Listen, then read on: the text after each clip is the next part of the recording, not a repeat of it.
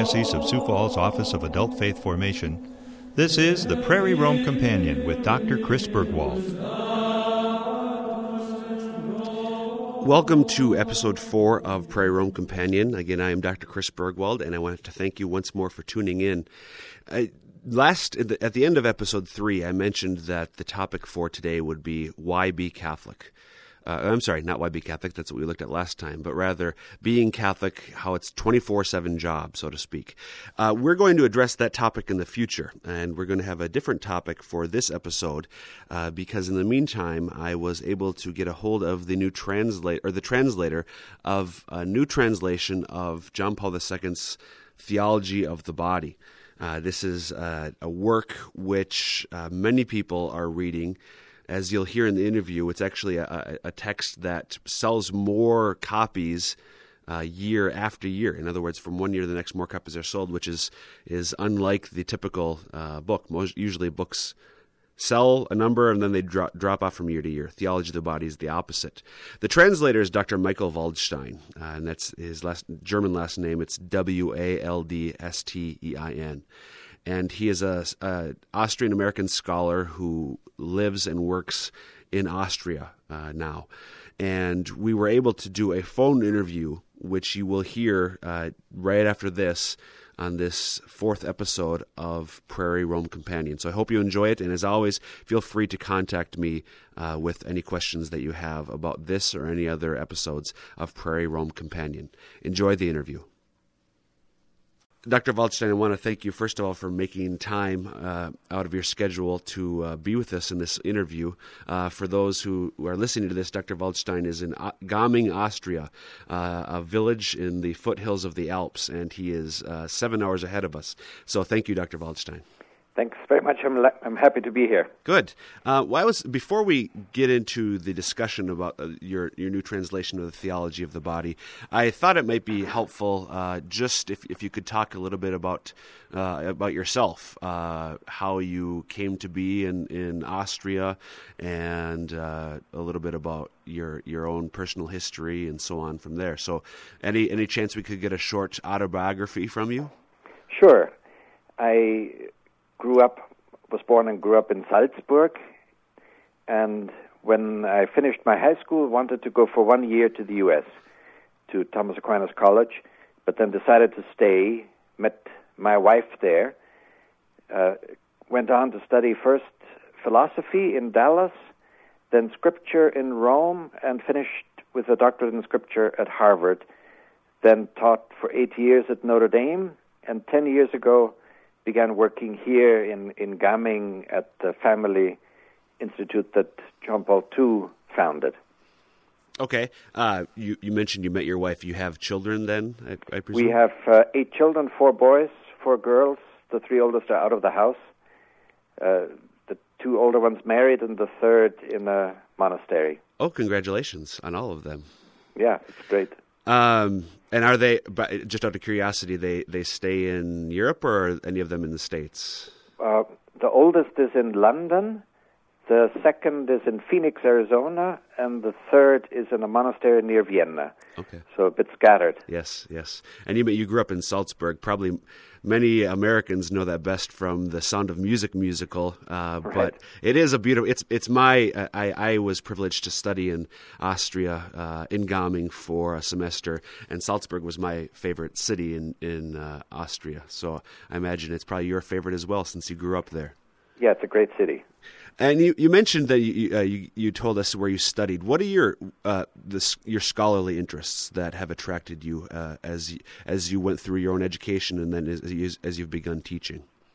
My main interest was scripture, and my father, who is a historian of law, told me in reading texts, in doing historical work, the most important thing in his experience are the philosophical principles. So he said, uh, study philosophy first, get a doctorate in philosophy, which I did, mm-hmm. and he said he would pay for it. That made it easier. Yes. And so uh, scripture was my love from the beginning, but I studied philosophy first for the sake of scripture. Mm-hmm. But then when coming here to Gaming, the emphasis shifted a little bit, not really away from Scripture, but definitely to John Paul II. Ten years ago, um, well, I had been studying mainly the Gospel of John and Gnosticism. I did an edition of four Coptic, that is Egyptian manuscripts of a thing called the Secret Book of John, mm-hmm. comparing that with the Gospel of John and so on. But coming to Gaming meant beginning to do disciplined work on John Paul II, especially the theology of the body. That's sort of the base text for us for for work at the ITI, which we'll talk about right. in a minute. Okay, uh, you mentioned Gnosticism, and I, I can't just because of the historical context of of this interview. Uh, I I don't know how much play it got in in Austria, but of course there was the the novel, the infamous novel, The Da Vinci Code, written by the American uh, author Dan Brown, which was made into a movie this year. Uh, and, and a lot of people have talked about the you know uh, Gnosticism or pseudo Gnosticism in that novel. I'm just curious, a if you've read the novel, and b what thoughts you might have on it. I haven't read the novel in entire, but uh, have seen parts, and it's very easy in the field of Gnostic studies to imagine things because our sources are very scarce. We we don't really know terribly much and one can construct uh, beautiful imaginations. Mm-hmm. Let's let's put it this way. Okay. Okay. Very good. And with regard to one more question, with regard to scripture study, any any particular contemporary scholars that uh, that you well, I know that you've moved your focus somewhat, but when you were studying any any contemporary scholars who uh, you might be able to recommend, because oftentimes uh, people are very interested in doing Bible studies and, and asking about good scholars. Any American or English uh, language authors or scripture st- scholars that you could recommend in particular to the to um, a layman's audience? My my two favorite scholars um, are two Jesuits I met at the Biblicum, and I had them as teachers there. Uh, one is called Albert Vanhoye, that's V A N H O Y E. He was recently nominated a cardinal by uh, Pope Benedict. And the other, unfortunately already dead, the, the John scholar Ignace de la Potterie, mm-hmm. P O T T E R I E. Both of them have books in English. Vanhoye has written on Hebrews, and um, de la Potterie has a fantastic book on the Passion of Jesus in the Gospel of John, and uh, yeah, a number of other books as well. He has a book on Mary in the in the Covenants. Yeah. Okay. Okay. Excellent, excellent book on Mary. Very good. Okay. Good. Thank you for for those recommendations. Now, you mentioned uh, ten years ago you came to Gaming, and you are the founding president of the International Theological Institute, or at least I know that's part of the title. Could you talk a little bit more about ITI and how it came to be founded, and how you found yourself as the uh, founding president? Uh, it was founded by Pope John Paul II, who had been building up in the course of his pontificate institutes for the study of marriage and family all over the world. And this particular one, he found it to be in Central Europe, a point where East and West could meet. Austria has a particular role in that way traditionally, that uh, East and West meet here. Mm-hmm. And we, given our roots We've always had a good number of American students with Austrian students and other Europeans, and then Eastern European students. It's a very good mixture for both, I think. It's a learning experience to have such different cultures. Um, the Holy See entrusted Cardinal Schönborn, he was then an auxiliary bishop of Vienna, with setting up that institute. Mm-hmm. He was among the bishops the one who had the longest experience as a professor in, in academic life. So that's the reason why he was entrusted. And his vision was to have the students have primary contact with the great masters of theology.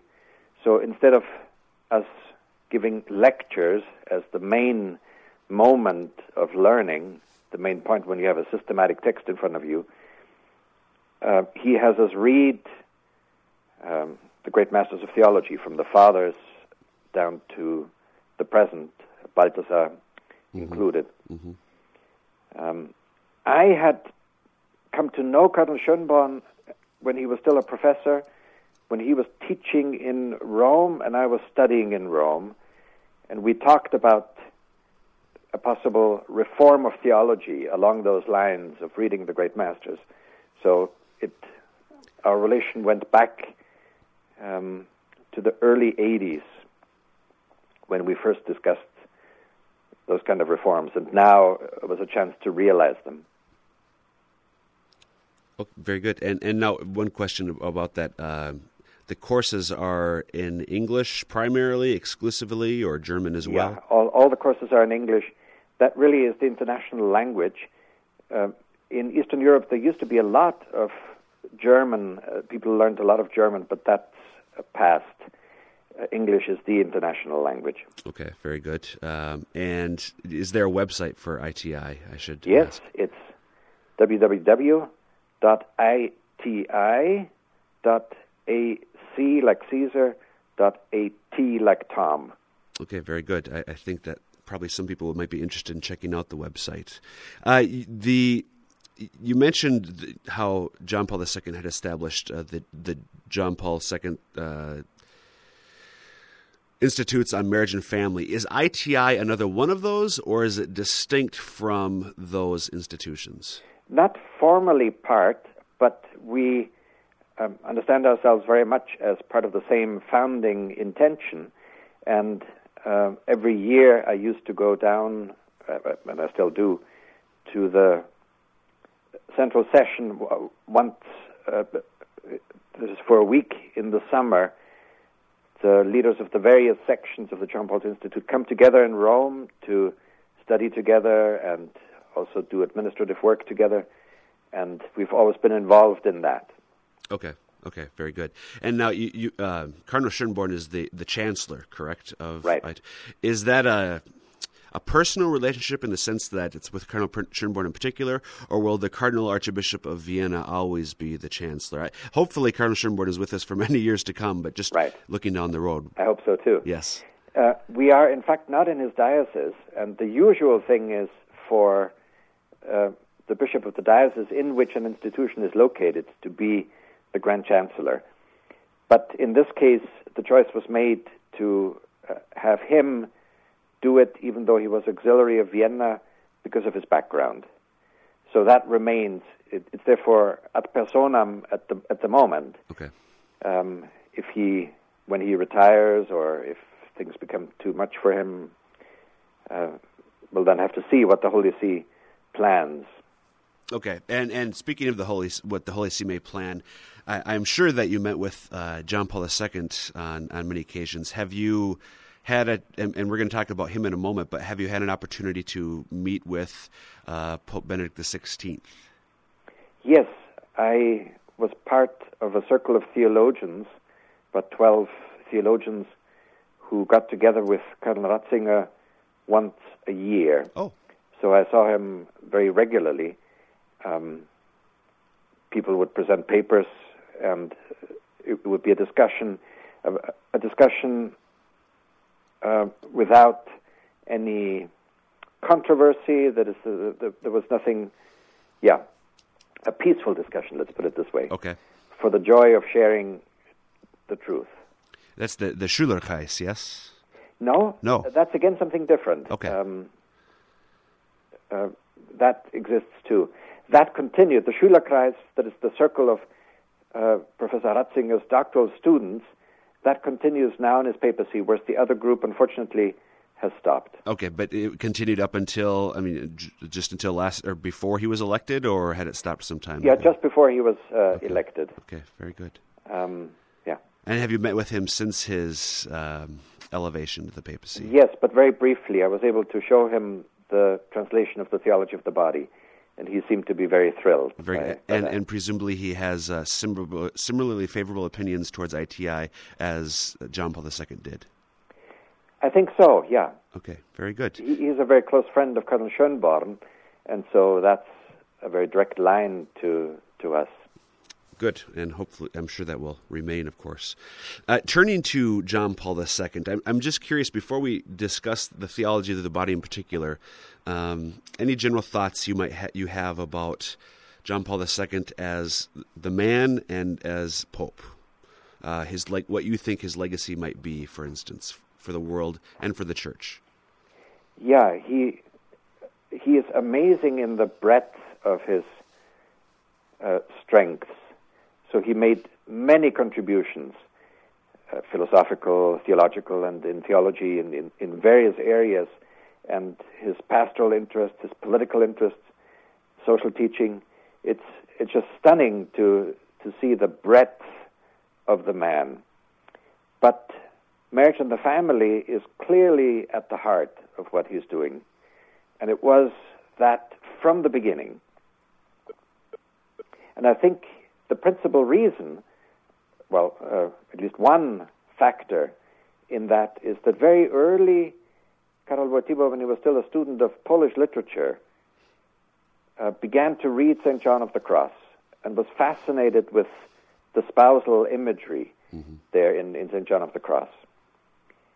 And one of his first appointments after he became a priest was to work with university students. And the way he worked with them was very personal. Uh, I've talked to some of them who were friends with him then. Of course, they're old couples now, but uh, they say that he had a tremendous sensitivity for what their situation was and empathy to help them along on their path toward marriage and then in the first years of marriage and so on. And he says in uh, Crossing the Threshold of Hope, actually page 123, it's easy to remember, one, two, yeah. three. Uh, he says there that as a young priest, he came to love love between man and woman. And it was the beauty of love that struck him in particular. So he says he wanted to dedicate himself to the service of beautiful love. Because what people really want is a beautiful love. I think that's kind of a, a light theme, a light motif of his, of all of his later work about marriage and family. Mm-hmm. There, as you said, from the very beginning. There from the beginning, and there in this form that you had the combination between a very strong sensitivity for the beauty of love and a grasp of experience the way he had empathy for those couples and uh, was able to really accompany them. That's a powerful combination. Mm-hmm. A sense of beauty and attention to experience. That's that can really change a person to have those two things addressed at one and the same time.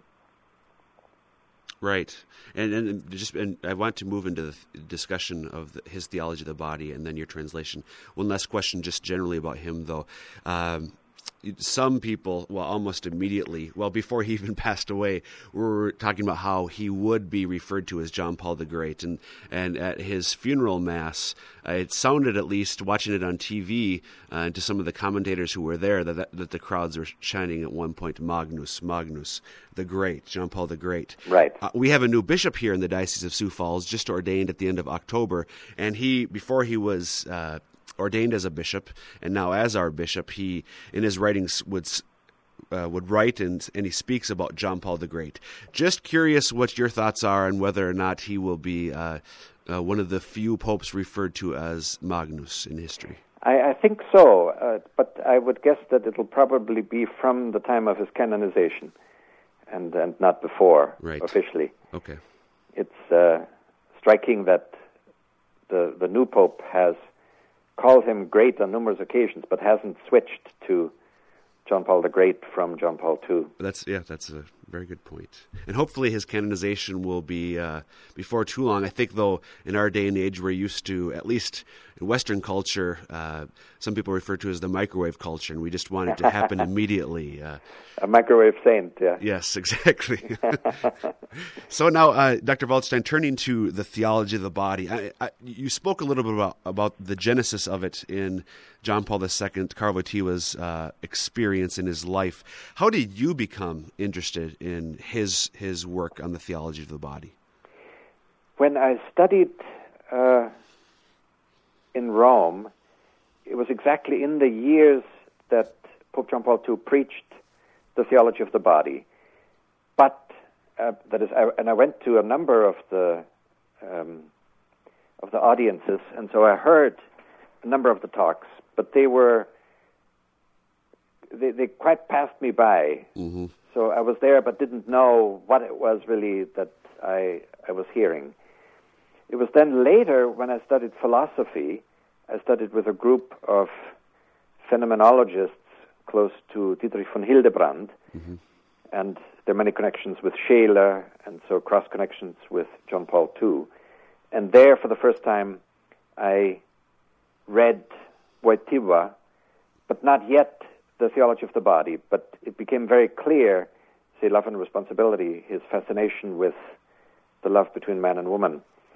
It was then 10 years ago when I began to, as the founding president of, of this institute here in, in Austria, that I ha- began to study the theology of the body systematically because it's the basic text for all the institutes that Pope John Paul II founded, the John Paul II Institute, and uh, ours as well. It's the text in which he lays out most fully his vision of love between man and woman.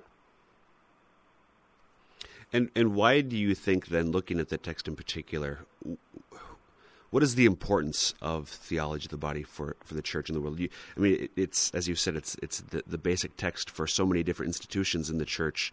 What is what's the relevance of of this this body of teaching for the church and for the world in our time? Yeah, it's it's a work of extraordinary qualities. It has, on the one hand, a very acute conceptual um, approach.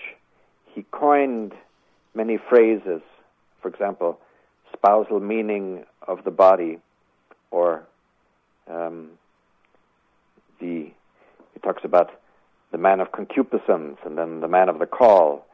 So a, a number of phrases that are unusual, but you understand them as he as he goes along. That's one striking characteristic. So it's conceptually very sharp, but at the same time has a strong poetic power, I think. He, and that comes from his experience, his, his falling in love with John of the Cross, with the writings of John of the Cross as a 21 year old. He learned Spanish right away to read the poetry of St. John in, in Spanish. Himself wrote poetry down uh, through the years and plays. So he has a strong poetic sense. And in the theology of the body, that poetic sense is deployed in portraying the beauty of love between man and woman. So it's, it's a theological text. It is that. It has many philosophical arguments in it. But one of its great strengths is a kind of spiritual poetry, much like um, St. John of the Cross. Not so much poetry in the sense of um, actual poetic form, it's prose, but it's it's a very dense, powerful prose with a experiential charge in it. That's the experience of many people who read the theology of the body. Mm-hmm. It's not just another book of theology. Here you see, you you feel the the spirit and and the light of John Paul II. Yeah. And, and that's been the experience that you and your students have had as you've yeah, read it. Okay. Definitely. Very good. It's a text that doesn't leave you cold. Um, some texts of theology are extremely deep and sharp, but uh, they leave you cold. maybe that's that's our fault. But at any rate, the, the theology of the body doesn't. You, you mentioned earlier the uh, the 20th century great Swiss theologian uh, Hans Urs von Balthasar, who referred to how theology be, should be theology done, I believe, on the knees, uh, so to speak. And it, it, it seems safe to say that theology of the body is exactly that kind of theology. Yeah. Um, so it we were particularly happy. Uh, the combination of having Cardinal Schönborn as our Grand Chancellor, who has not only a spir- not, not only an intellectual but also a spiritual vision, mm-hmm. and then to have that text, in a way, mirror the same combination of strengths. That that was a great joy. Absolutely. It, it, and you meant talking about you, you, mentioned earlier when you were a student in Rome, you were there, you heard them, but they sort of passed you by. Imagine that that was you probably weren't the only one for whom the right. the addresses passed, the catechesis actually passed you by. A lot of questions, uh, or oftentimes one of the bigger questions, I should say that that seems to arise about the theology of the body is who is exactly is the intended audience. And I know that uh, in your introduction to the translation, you you speak about how the universal church is. To put a more fine point on that, uh, who within the universal church do you think is the audience? Everybody? I mean, the the actual entire uh, church, or is it really written for uh, those who have uh, not necessarily doctorates in theology and philosophy, but uh, a, a, a, greater degree of education in those fields? Yeah, it's a difficult text, and uh, even seasoned theologians and philosophers find themselves struggling with it. But at the same time, uh, there's something peculiar about the text. It's also accessible to people if you give them guidance. And there, there, are now a number of people in the United States, like Christopher West, mm-hmm. who have the skill to, as it were, entice people in, to give them a taste of what is in that, and who lead them to the theology of the body. So it's it's not like, say, the Critique of Pure Reason by Kant, which is a work for philosophers and anybody else who strays inside that book uh, feels lost in a maze. Mm-hmm. Um, the difficulty is so great. The theology of the body is different. It's it has a dimension that appeals, I think, to any intelligent Catholic. Okay, so so the the, the typical uh, Catholic layman or laywoman um, yeah. should be able to pick yes, up. And, absolutely. And and you, mentioned Christopher West, one of the the, the more well known and rightfully so, I think, popularizers. Two questions, sort of from the whole uh, question of, of those who are who popularize popularize the theology of the body. First of all, at, at what point should the uh, should the, the, the layperson move beyond the popularizer and to the text itself? And sort of conversely with that, then, are there any cons to popularizing? Yeah, it's interesting that uh, the path taken by many of the popularizers is a path from originally presenting the theology of the body uh, that is producing another text their text in which the theology of the body is presented, they have moved to more and more leading people into the text of the theology of the body. I think that's a very good sign. If the, the popularizing set itself up as a as a second discourse next to the theology of the body, and people weren't led to John Paul II's own words, I, I think there would be something wrong with that. But fortunately, uh, exactly this is the development that Christopher West and a number of other people have have taken. So it is Anastasia Northrop, for example, and Katrina Zeno. Mm-hmm. Um, so, really, the ideal is that you would move, uh, as you mentioned, is happening, that you would move at some point to uh, engagement with the text itself. Right. Okay. Very good. Uh, and, and, before we get to your translation, one last uh, question about just more broadly about the theology of the body. Uh, George Weigel, in his semi definitive biography of John Paul II, refers to it as a ticking time bomb, the theology of the body, that is, a ticking theological time bomb that is set to go off over the next decades and centuries of the church. Would you agree with that metaphor? Oh, absolutely. I, I think this is a very insightful metaphor, as, as, as George Weigel usually yes. is. Um, and one, I can observe it in my own life. I had no notion, or very little notion, when I heard some of these catecheses, what the stature of this work really was and how life changing it is. And as I began to study it and was drawn into it, I saw, whoo, the, the, the power of that work is, is really incredible. So it, and if you look at the United States, what, what has happened, the Daughters of St. Paul say the Theology of the Body is the only book they've ever published that sells more copies every year. Mm-hmm. The usual thing is that people buy a book at the beginning, or maybe there's a some other wave, but in general, the tendency is down. But there's a now a, a movement happening in the United States and other countries as well of people who read the theology of the body. So I think what George Weigel is talking about is happening.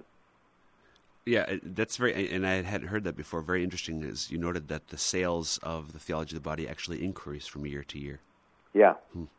Now, uh, of course, we have now your new translation of the theology of the body. When did you uh, realize, or when did you come to an awareness of of the fact that there may be a need, uh, or there was a need for a new translation of the text?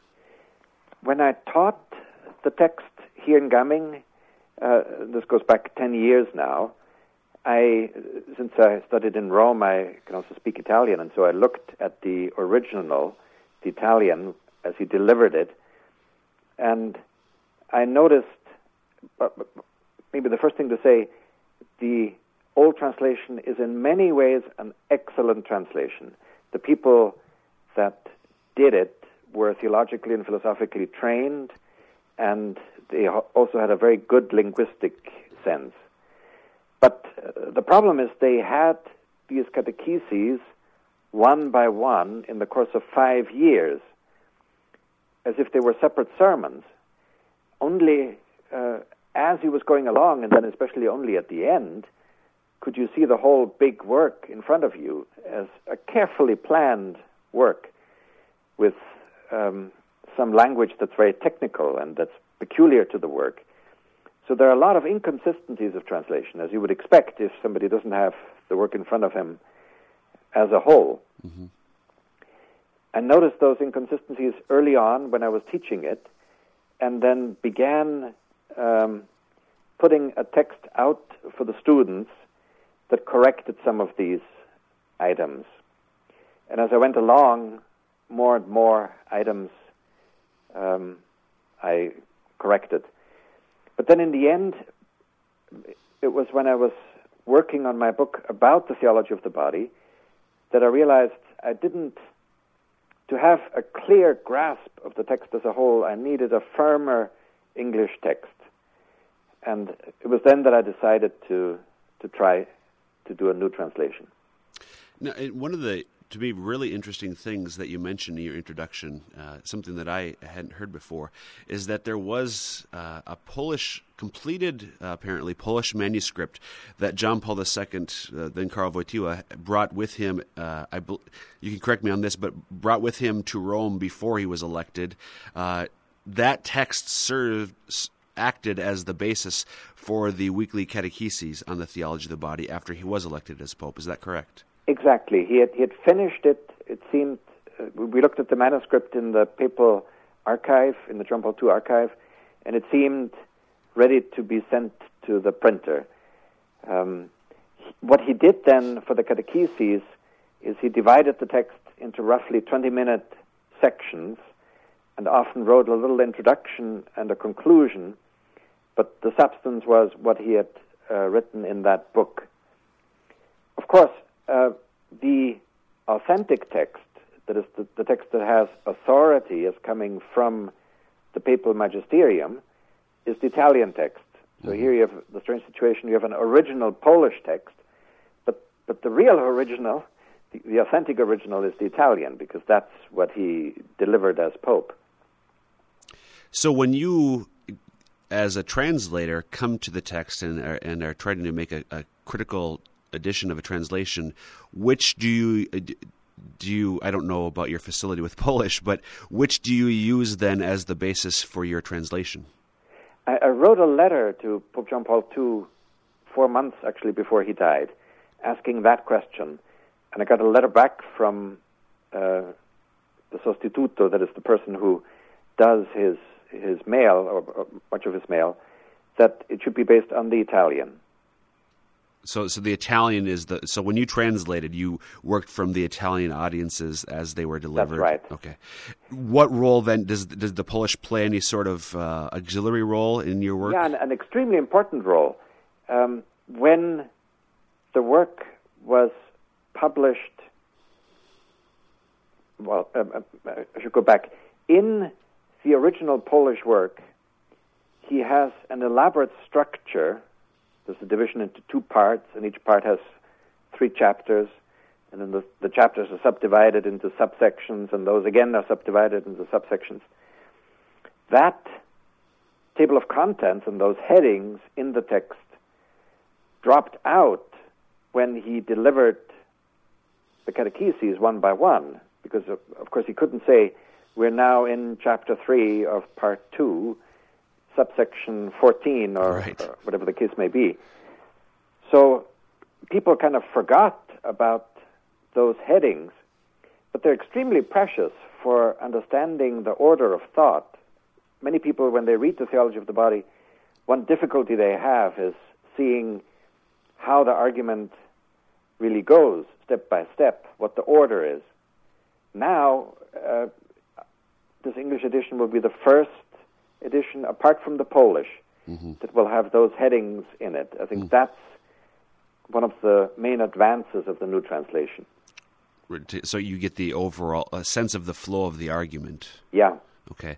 And in terms of the text itself, then, though, uh, because I think you refer to how there are some, if you look compare the Polish to the Italian, some instances where the catechetical audience uh, developed or, or, lengthened what was in the Polish original, other instances where it, it shortened or perhaps even removed what was in the Polish original. Right. how do you handle that those issues in the translation? Yeah. The, the main difference um, is in the original Polish, there's a much longer treatment of the Song of Songs and of Tobit. And he had actually used that whole text and made uh, turned it into catecheses. That is, he had divided it up. It had been translated into Italian. It was ready for delivery, and we saw in the archives then he cut the text down. That is, he cut actually the Italian text down from six catecheses on the Song of Songs to three, from three on Tobit to just one catechesis. It, it may be, we, we don't know what the reason was. I, would love to talk to his secretary and uh, find out some of those details. It may have been simply time pressure that he had to get over, or yeah. In any case, but we do have both of those in this translation that you've done. Now, in, in the translation, the way I did it is on facing pages, you have the shorter and the longer version so that you can see exactly um, the two different texts where where they where the one has more than the other. Okay. Okay, very good. Now you mentioned that besides the Polish, this is the first uh, edition in any language that's going to have uh, the the original headings that John Paul II had intended. Just curious about the other language editions uh, in in general do they have tend to have the same translation problems that the English does, or are there apart from the Italian at least? Uh, I'm thinking here maybe the German and French editions. If you're if German, I imagine you, are familiar. Uh, do they have the same problems, or, or, or their translations require less uh, reworking? They they have exactly the same problems because the situation was exactly the same for them. They got these audiences uh, one by one and had to deal with them without having the whole text uh, in front of them. And this, in Spanish, a new translation was already done. It was done by the John Paul II Institute in Valencia, in Spain. So that's available. Okay. That was a decisive step. But in German, fortunately, before the German edition was published, a very good scholar, Norbert Martin, sat down and went over the whole German translation. So that's in much better shape, but it's out of print. Okay. Um, the theology of the body hasn't uh, woken up the German speaking world yet, but it'll happen. Very good. And any idea about the French? I haven't looked in detail at the French, but uh, only at the at the structure that they give to the whole work, and it's it's quite different from what John Paul II has. Okay. So And you mentioned, uh, you talked about how the translators had to work quickly, and that's because uh, they, they, they're the translators for the official Vatican newspaper, and they had to quickly translate in a matter of just a few days uh, Exactly. from from the Italian original to the next week's language edi- weekly language edition for their particular language. Is that correct? Right. Okay. right, Okay. Uh, now, one of the and, and it was actually people from the Secretariat of State who who did that. responsible for Yeah. that. And, and, and uh, one question that I, I meant to ask, just more broadly about the theology of the body, apart from this particular translation, uh, I've I've read, heard, and read uh, criticism that. Uh, uh, somewhat of a strange criticism to me, but that it's it's this is just all about sex, and and there's there, uh, too much sex in a sense, uh, sort of almost inappropriate for uh, uh, uh, this degree of catechesis. Uh, is the theology of the body just about sex? Uh, in- No, definitely not. Okay. Um, it's about many things, although the union of man and woman is, is, is one thing that it does discuss. It discusses it with great delicacy and uh, tact. But uh, there's a long section in there about the total gift of self, which celibate people make. Also, a bodily spousal gift to Christ. And that for him has a tremendous weight. That is, he sees the vocation to marriage and the vocation to the consecrated life as depending on each other, that neither the one nor the other can exist fully without the other.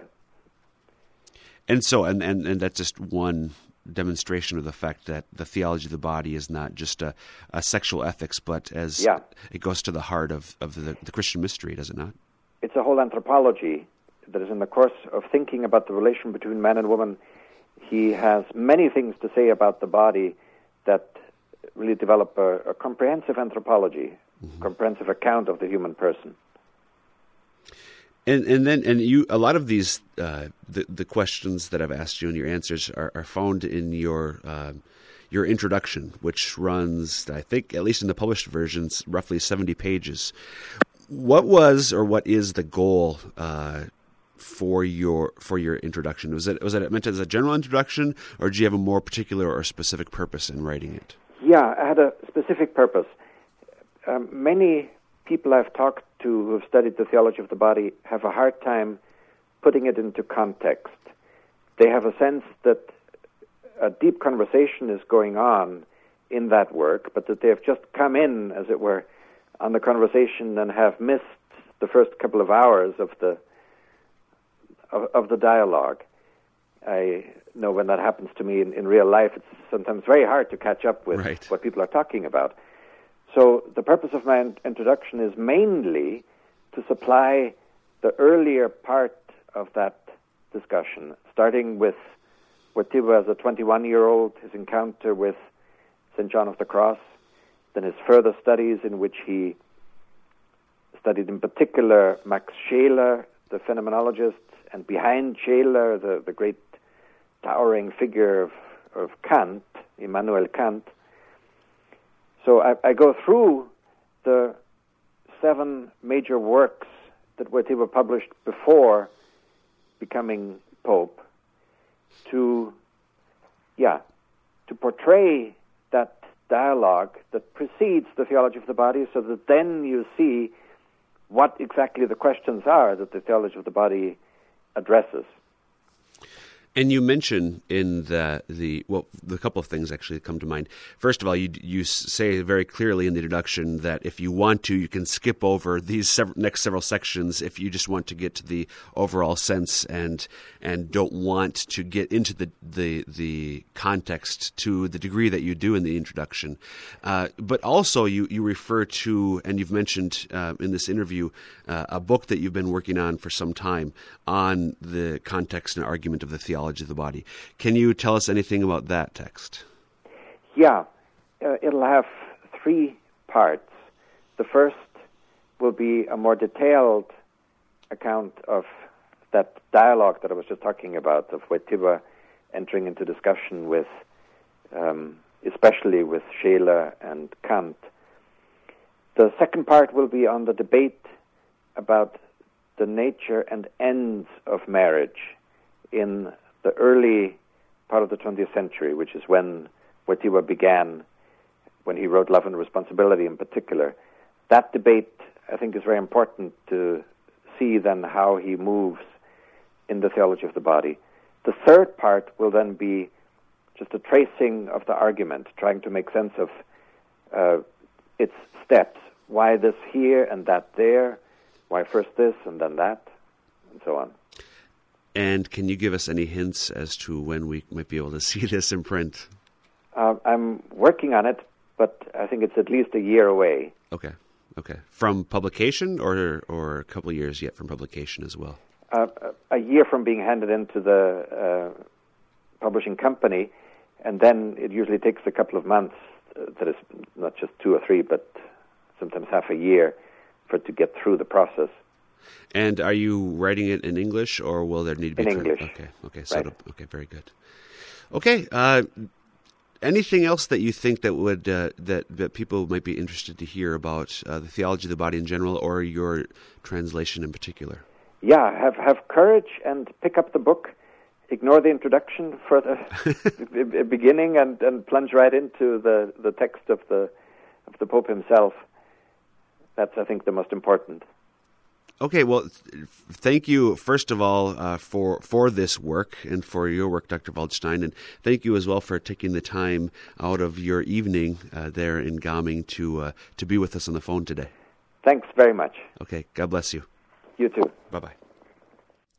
So there was our interview with Dr. Michael Waldstein, founding president of the International Theological Institute in Gaming, Austria, and uh, translator or author of the new translation of John Paul II's Theology of the Body. Again, as always, if you have any questions about this episode of Prairie Rome Companion, please feel free to call me or email me. The phone number is 605 988 3763 and the email address is cburgwald, that's C B U R G W A L D, at sfcatholic.org. S is in Sioux, F is in Falls, Catholic.org. And in the next episode, we will turn back to the topic of uh, how being Catholic is a 24 7 job. God bless you.